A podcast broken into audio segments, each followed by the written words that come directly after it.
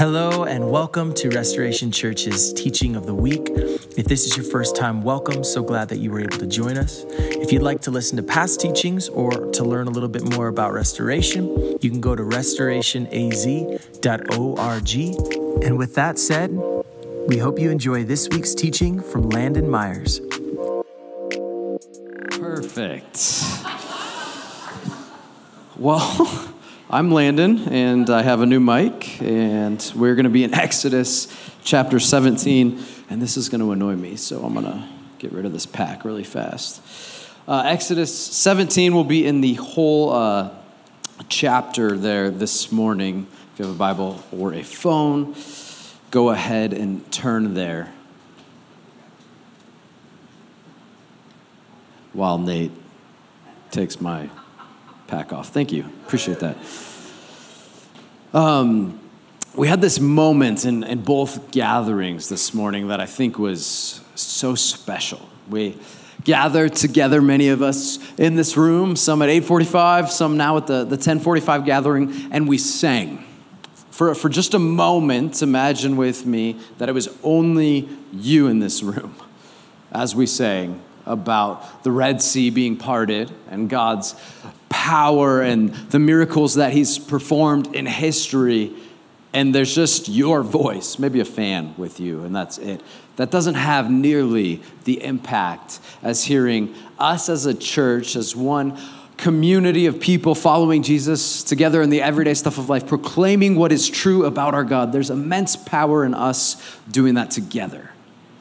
Now imagine if instead of singing about something that happened thousands of years ago when God actually parted that sea and people actually walked through it, instead of us looking back at that, we were the actual people that walked through the sea that God parted. And then after, a worship leader like Nate or somebody wrote a song in a different language and we proclaimed what was good and true about what God had done. That would be even more powerful than what we just experienced, right? Can you imagine that for a moment? Like that actually just happened. And before that, you had seen these 10 plagues that God utilized on the, pow- the most powerful nation in the world at that point in time. And then received salvation as God worked. And then a pillar of fire by night and a cloud by day led you. And we had no food, but God provided bread out of nowhere, and quail miraculously show up enough to feed millions of people. That's a pretty powerful moment. That's a pretty powerful song. Israel in Exodus chapter 17 had just experienced that power, literally singing the first worship song in the scriptures. That's where we pick up in this passage. The entire Israelite community, verse 1, left the wilderness of sin, moving from one place to the next according to the Lord's command. They camped at Rephidim but there was no water for the people to drink. So the people complained to Moses, Give us water to drink. Why are you complaining to me? Moses replied to them, Why are you testing the Lord? But the people thirsted there for water and grumbled against Moses. They said, Why did you ever bring us out of Egypt to kill us and our children and our livestock with thirst? And Moses cried out to the Lord, What should I do with these people? In a little while they will stone me. The Lord answered Moses, Go on ahead of the people and take some of the elders of Israel with you. Take the staff you struck the Nile with in your hand and go. I am going to stand there in front of you on the rock at Horeb. When you hit the rock, water will come of it, and the people will drink. Moses did this in the sight of the elders of Israel. He named the place Massah and Meribah because the Israelites complained and because they tested the Lord, saying, Is the Lord among us or not? Just a quick recap of what we just said Red Sea parted, 10 miracles and plagues performed, bread and meat from nowhere provided. In a very relatively short season, short period of time, they sing this song and it echoed louder than it did in this room. It's good. And then what do they ask? Is he among us or not? Is he even here? Does he even care? Have you ever asked that question or some version of it? To God or to others around you? Is he even among us? That was not the right question for God's people to ask at that moment But we should be really cautious. I think I said something like this last week not to be judgmental of them because we often make similar choices. We also should be cautious not to learn from the mistakes they made. Part of the reason this is recorded is for us to learn from the mistakes they made, not to just hear and not pay attention. Here they are, they've seen so much of God's faithfulness, yet they're blinded in the moment to what will happen next. It's almost hard to imagine. How could you have seen all that and then be blinded? And it begs the question what was it that could have caused uh, such blindness? What set of circumstances or actions or planning or manipulation could have caused this people who had seen and experienced tangibly so much of the work of the Almighty God of the universe to go, is he among us or not? Is he even here? Does he even care? And I want to spend a, a couple minutes providing maybe four reasons why they were blinded so significantly. Why, though they had seen and experienced God's goodness, it could be lost from their sight, from their vision so quickly. First is this I, I call him the masterclass liar. It doesn't say it explicitly here. However, I have no doubt there was a lot of manipulation going on in this time. Have you ever used Masterclass? It's pretty awesome, actually, when you think about it, what technology has done, where you can get a class online from the top experts, really in any given industry. If you want to learn kind of tricks of the trade and what they've learned to gain those thousands of hours of experience to become an expert necessary, you can pay like 15 bucks a month to hear what they say in a short version on how they become the expert in this topic. If there was somebody that was going to teach the master class of lying, or more specifically, defamation, it would be Satan. And though, again, it doesn't explicitly say it, I have no doubt he was present and working and aware at this point in time. Have you ever experienced someone lying about you? Not to you, not someone lying to you, someone lying about you. It's awful. It's really painful. Well, what's worse is if they're really good at lying about you. What's even worse than somebody who's really good lying about you is somebody that's really good at lying, lying about you to someone that you care about deeply. And all of a sudden, there's a, a truth, maybe a, a tiny partial truth about you, or a set of partial truths that they twist and craft masterfully, and they bring it to someone you love. And then, do you know what happens next? The person that you love starts to have questions. Questions are birthed in their mind because someone masterfully crafted a story based on partial truths to change their idea about who you are and how you've loved. And so the person you love comes to you with these questions, and guess what? Those questions hurt. If you've experienced this, someone lying about you, they're painful. Because after all of that history, after the things that you've done for them, what you've given up, what you've endured, the, the, the hits you've taken. They question the love you've offered, the things you've done. It's awful.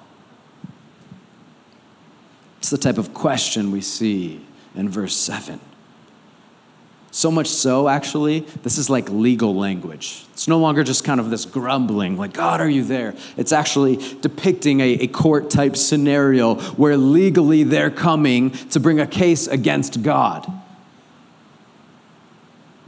Is Yahweh or is Yahweh not among us? They're bitter, they're angry in this moment largely, I would assume, because of the masterclass liar doing what he's good at.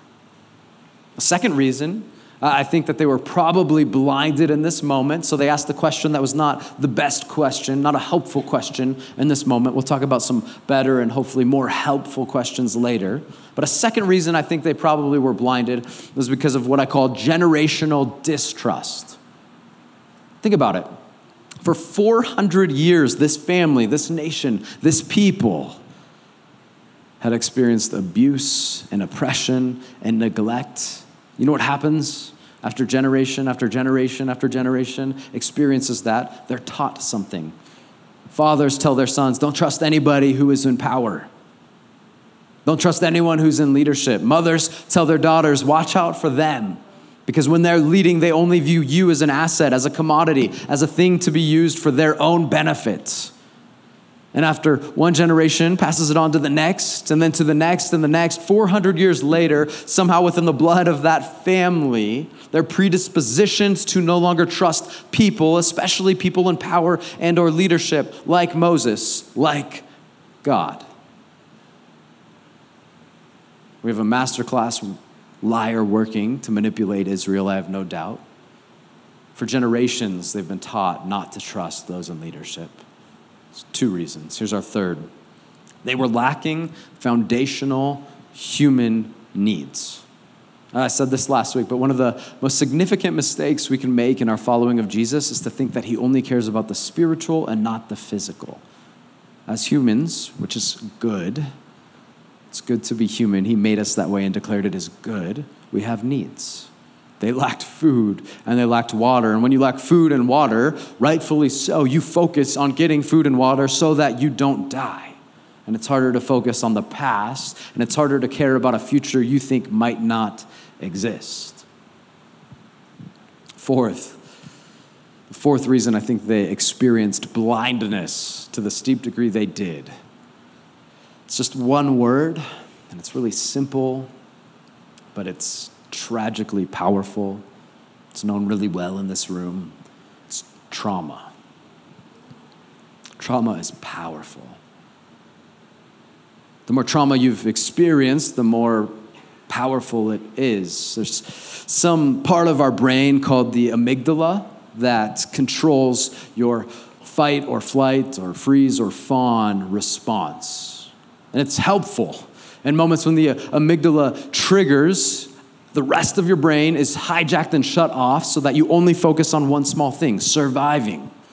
For instance, if you were in the ocean and you're looking out and there's a big, massive shark coming towards you quickly with big, massive teeth, the amygdala will hijack the rest of your brain so you're not thinking about what to eat for dessert later. You're thinking about the shark that wants to eat you. And so nothing else matters except survival. That's good, that's helpful. What's not helpful is if you've experienced a lot of trauma, and so now that amygdala for your brain is kind of overactive, and you're just swimming in a swimming pool that's fresh water with some friends and family, but somehow your brain convinces you that there's a shark. And so nothing else matters. The only thing you're thinking about is surviving the shark attack. That isn't going to happen. The more trauma you've been through, the more likely you will be concerned by, worried about, distracted by things that aren't actually a danger, that don't actually pose a threat. The more likely you're actually not to trust people that have done nothing to cause you not to trust them.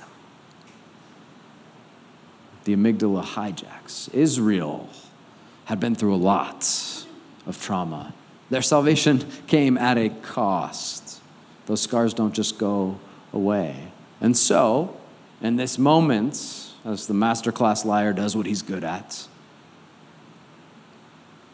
as generations of distrust come to life, as they lack foundational human needs, and as their trauma comes roaring back, causing them to focus only on survival, and that moment needing water, they don't think about what God has done faithfully again and again and again and again in the past. They don't look to a vision of the future where a faithful God will have come out victorious. They don't remember the songs they sang. In that moment, all that matters is how to make it to the next day. So, again, I think we should be cautious when judging them, but also recognize this isn't the right question to ask. Is he Yahweh or is he not among us? That's a question that resulted probably from four different things, maybe more, but I, I think we can be sure those four were influential factors. The key for us, maybe how we can learn, is to have awareness of those things so that we might be able to ask better questions. In verses 1 through 7, what we see about God's character is this Yahweh God, Jesus, is absurdly merciful and patient. His patience and mercy make no sense. If it's you or me, we are not that patient with anybody. But after mistake, after mistake, after mistake, after forgetting his goodness and faithfulness, after seeing him come through and, and neglecting it, often in insulting ways, he remains patient and merciful with us. In verses 8 through 16, we're going to see Moses act differently than kind of the nation of Israel as a whole. And he kind of offers us a, a paradigm to think through situations differently and maybe some questions we can ask that are better than our go to. Is Jesus or is Jesus not here? Let's go ahead and read verse, uh, beginning in verse 8. At Rephidim, Amalek came and fought against Israel. Moses said to Joshua, Select some men for us and go fight against Amalek. Tomorrow I will stand on the hilltop with God's staff in my hand. Joshua did as Moses had told him and fought against Amalek, while Moses, Aaron, and Hur went up to the top of the hill. While Moses held up his hand, Israel prevailed. But whenever he put his hand down, Amalek prevailed. When Moses' hands grew heavy, they took a stone and put it under him, and he sat down on it. Then Aaron and Hur supported his hands, one on one side and one on the other side, so that his hands remained steady until the sun went down. So Joshua defeated Amalek and his army with the sword. The Lord then said to Moses, Write this down on a scroll as a reminder and recite it to Joshua. Remember this. I will completely blot out the memory of Amalek under heaven. God is actually, in this moment, ferociously angry Jesus gets ferociously angry. That's going to matter later, so hold on to that. Verse 15 And Moses built an altar and named it, The Lord is my banner, he said. Indeed, my hand is lifted up toward the Lord's throne. The Lord will be at war with Amalek from generation to generation. Just a little bit of time has passed from this moment where God provides water yet again and now Israel faces attack from another nation. And uh, I envision Moses, it says, on this hilltop, on this mountain, whatever it was, distant, safe, looking down in the valley where the battle's about to take place. And it would be very easy for him in that moment to ask, Is he or is he not among us? Is God here? Does he care? Why would he allow that? Especially if the masterclass liar is doing his thing, trauma's triggering. We're losing sight and awareness and focus because the only thing that matters in that moment is survival. I don't think, though, based on his actions, those are probably the questions Moses asked.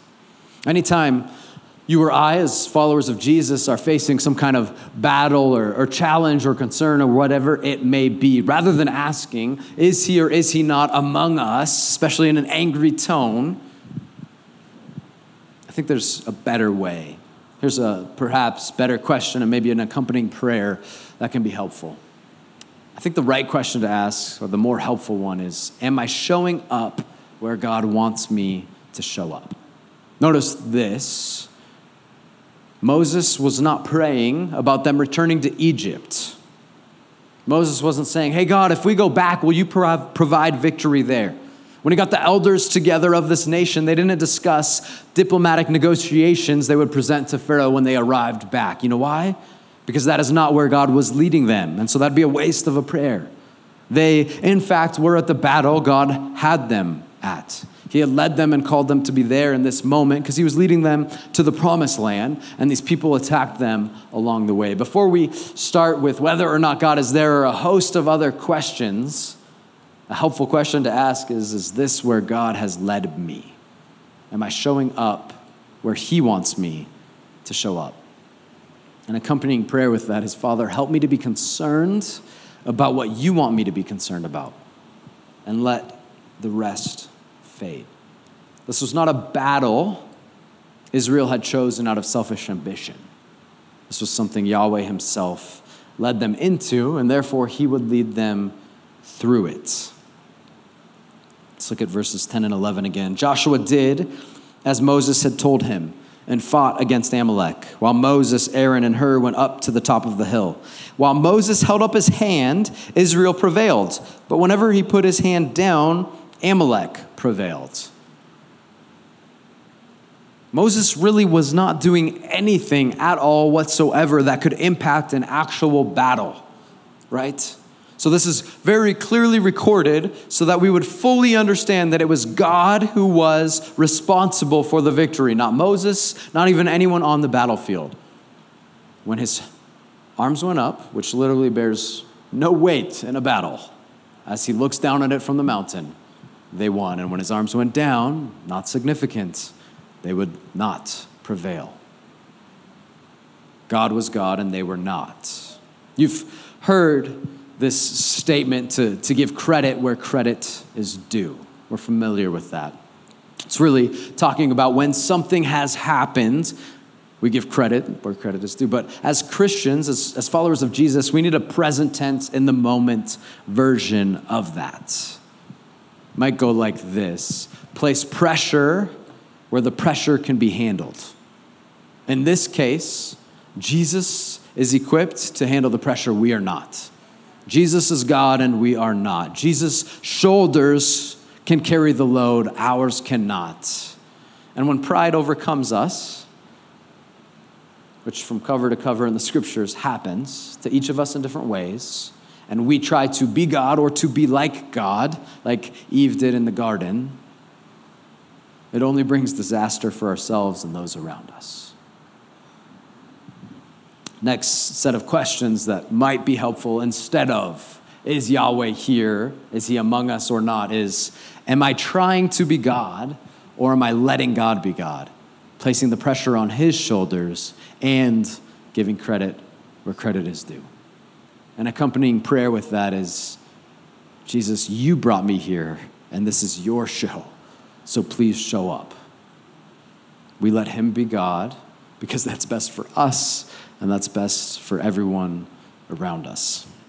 It's kind of shocking how much we as humans struggle to recognize we're not God, how much we struggle not to grasp, to cling on to control, and to take over. A way we might be able to put this into practice, here's a, a few ideas. The first that comes to mind is simply prayer appealing to his character and his divinity. Just confessing, God, I'm not and you are. Especially if I ask the first question first Am I showing up where you've asked me to show up? Then I can say, God, you asked me to show up here. I'm doing the best I can to stumble forward faithfully. So do your thing. Fasting, I think, is another good way to remind ourselves that He is God and we're not. Because when we're hungry, it reminds ourselves, it reminds us of our humanity that we are in need and that we can't provide everything, but that He can. It places us in a position to be dependent. I think Sabbath is another way. It's a period of time where we don't work or worry or want or try to fix things. And so when we disengage from the battle and we tell Him the battle is His, we place the pressure where the pressure can be handled, and then we give credit where credit is due. The last thing is something we've done this morning we worship. It's possible, but it's hard to worship yourself while you're worshiping God. It helps us remember who's God and who is not. Joshua did as Moses had told him and fought against Amalek. While Moses, Aaron, and Hur went up to the top of the hill. While Moses held up his hand, Israel prevailed. But whenever he, Moses, put his hand down, Amalek prevailed. I think we make two significant mistakes often as we follow Jesus. One is we try to do things on our own, and so we don't place the pressure where the pressure can be handled, and we don't give credit where credit is due because we try to be God or be like God. The other, though, is we don't embrace the roles and responsibilities He does give us. We don't participate how He has called us to. And this is a mystery that's challenging for us as we follow Jesus. That the will of God happens when God's sovereignty on one hand and human responsibility on the other hand are mixed as He leads us forward. Could Moses have won this battle without God? No, absolutely not. Would the battle have been won if Moses didn't embrace the role God had given him? If he didn't participate in the ways God had called him to? I don't know. We don't know. What we do know is that God called him to participate in that moment in that way. And so it begs the question for us if you're showing up where Jesus has called you to show up, if you're putting the pressure on his shoulders and not your own, And then giving credit where credit is due, how is he calling you to participate? Because he does not just invite us, but call us to engage and participate in the ways he calls us to. Maybe that means taking a risk you've been avoiding, starting a relationship, ending a relationship, having a specific conversation, starting a new practice, or ending an old one or habits. Maybe it means spending your time or your resources differently. I do know that He'll answer it if we ask. If we go, Jesus, I'm trying to show up where you're calling me to show up. I know that your shoulders, not mine, can handle the pressure. And now I want to make the moves you want me to make. He will show us what to do. Helpful set of hopefully a different type of question and accompanying prayer. Am I participating in the ways He is calling me to participate? Am I making the moves He wants me to make? Oftentimes, instead of asking that question, we get stuck at and never move on from Is Jesus among us or is he not? Before we get to that question, I think this is a better one to, to ask. And then an accompanying prayer as we ask that question Jesus, guide me to do the things you want me to do and give me the courage to embrace the roles you call me into.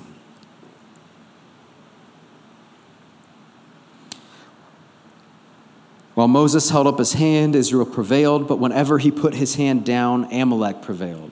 Verse 12 When Moses' hands grew heavy, they took a stone and put it under him, and he sat down on it. Then Aaron and Hur supported his hands, one on one side and one on the other side, so that his hands remained steady until the sun went down. So Joshua defeated Amalek and his army with the sword.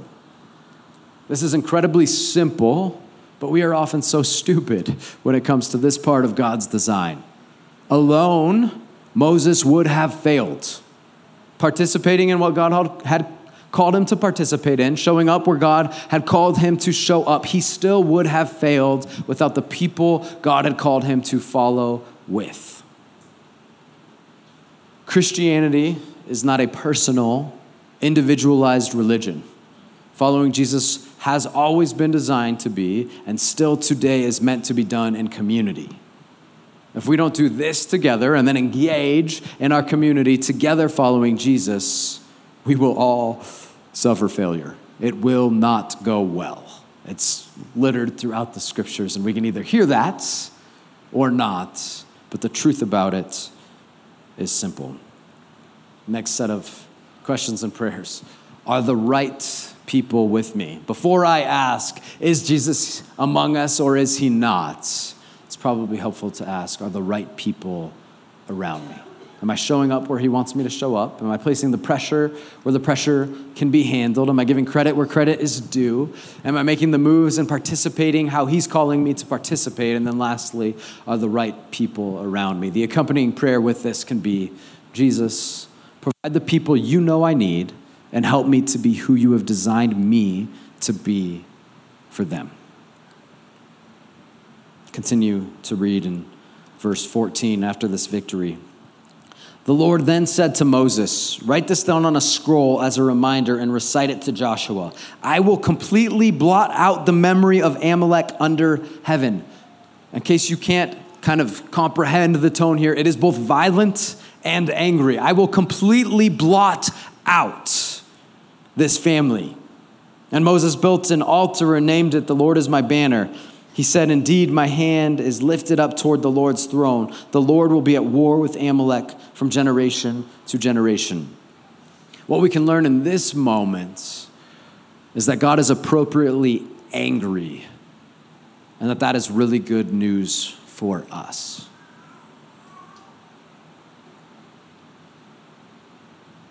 Israel asked the question is Yahweh or is Yahweh not among us? I think that's often our go to question. I think there's better questions we can ask. But often, like Israel, trauma influences us and what we can see. The masterclass liar is pretty good at what he does. Sometimes we lack basic human foundational needs. We focus on just survival or just the next best thing or the next thing we want. And so we quickly forget the past where God has been faithful, and we don't care too much about the future of how He will be faithful because we're stuck in this moment.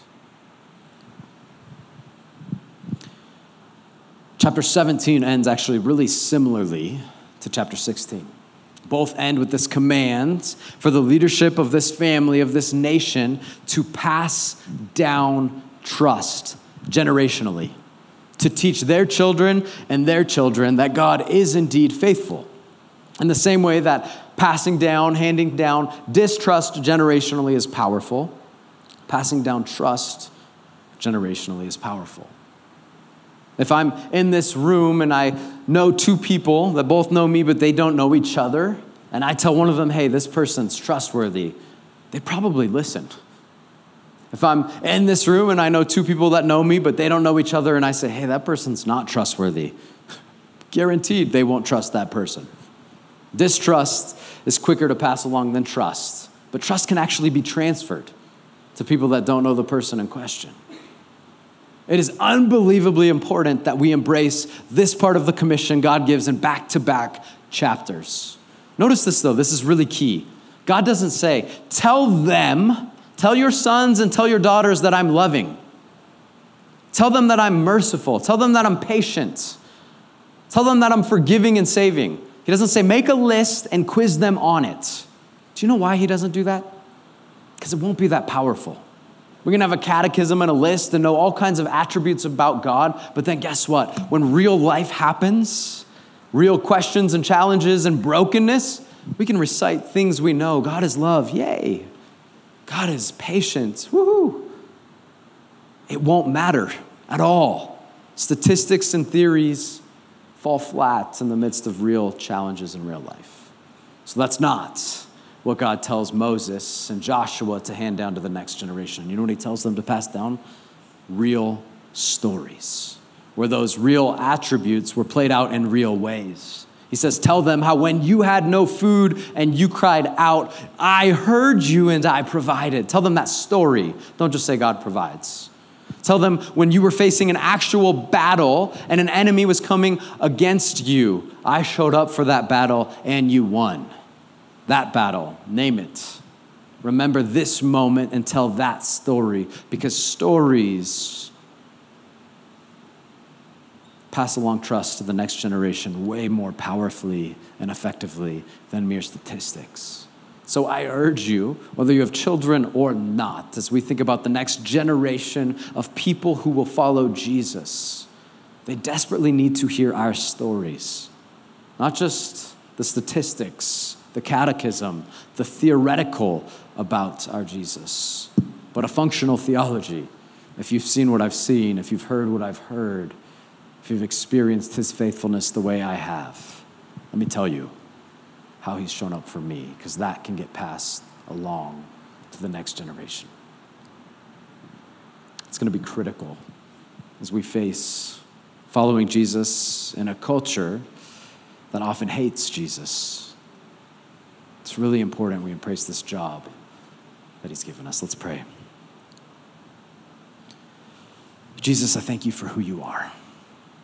As Paul prayed for the church in Ephesus, I pray for our church that your spirit would give us power to understand who you are and how you act. You protect us from the lies of the enemy.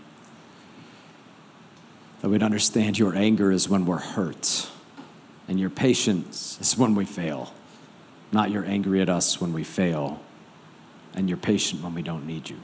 You show up in the right time and the right ways always. Allow us to know you more. We look to you now. In Jesus' name, amen.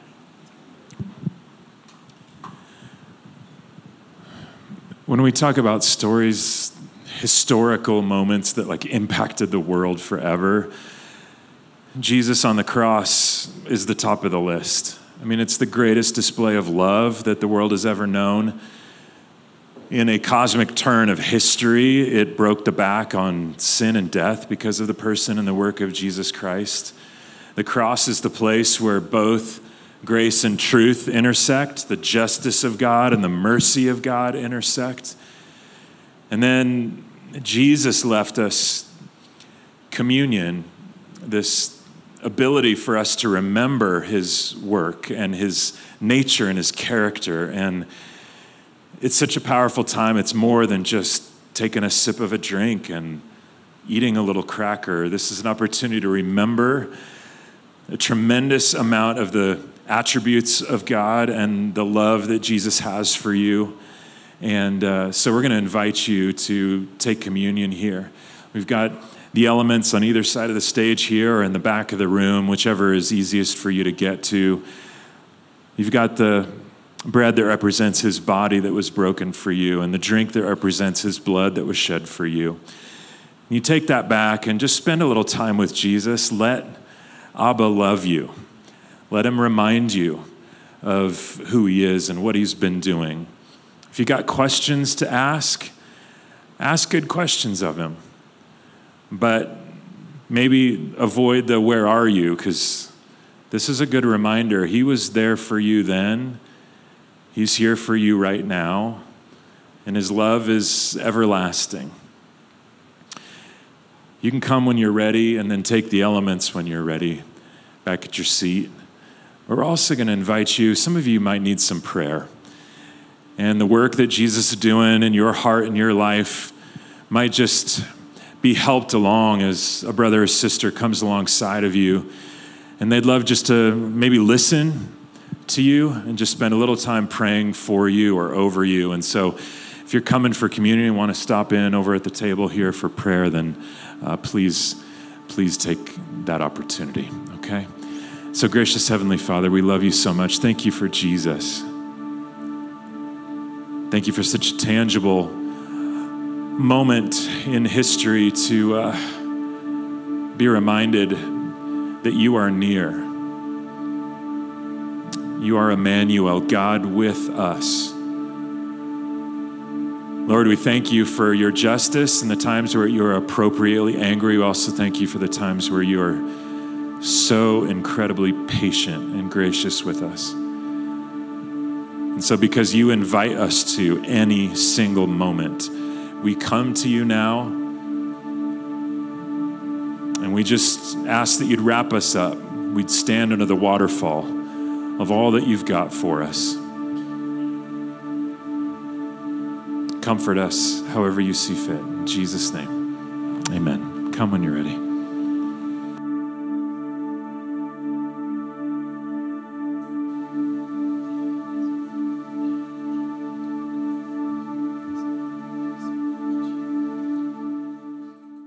Awesome. Well, thanks for joining us. Once again, we are Restoration Church in beautiful Prescott, Arizona, and we are so thankful that you were able to tune in. If this is your first time, welcome. Uh, jump over to restorationaz.org to listen to past teachings or to learn a little bit more about who we are and what we're about. Um, if you have questions or if you'd like to connect with us, um, go ahead and hit that contact tab. We'd love to connect with you. And uh, until next time, remember, Jesus is the only one who is trustworthy always, no matter the moment. So press on as we continue to practice the way of Jesus.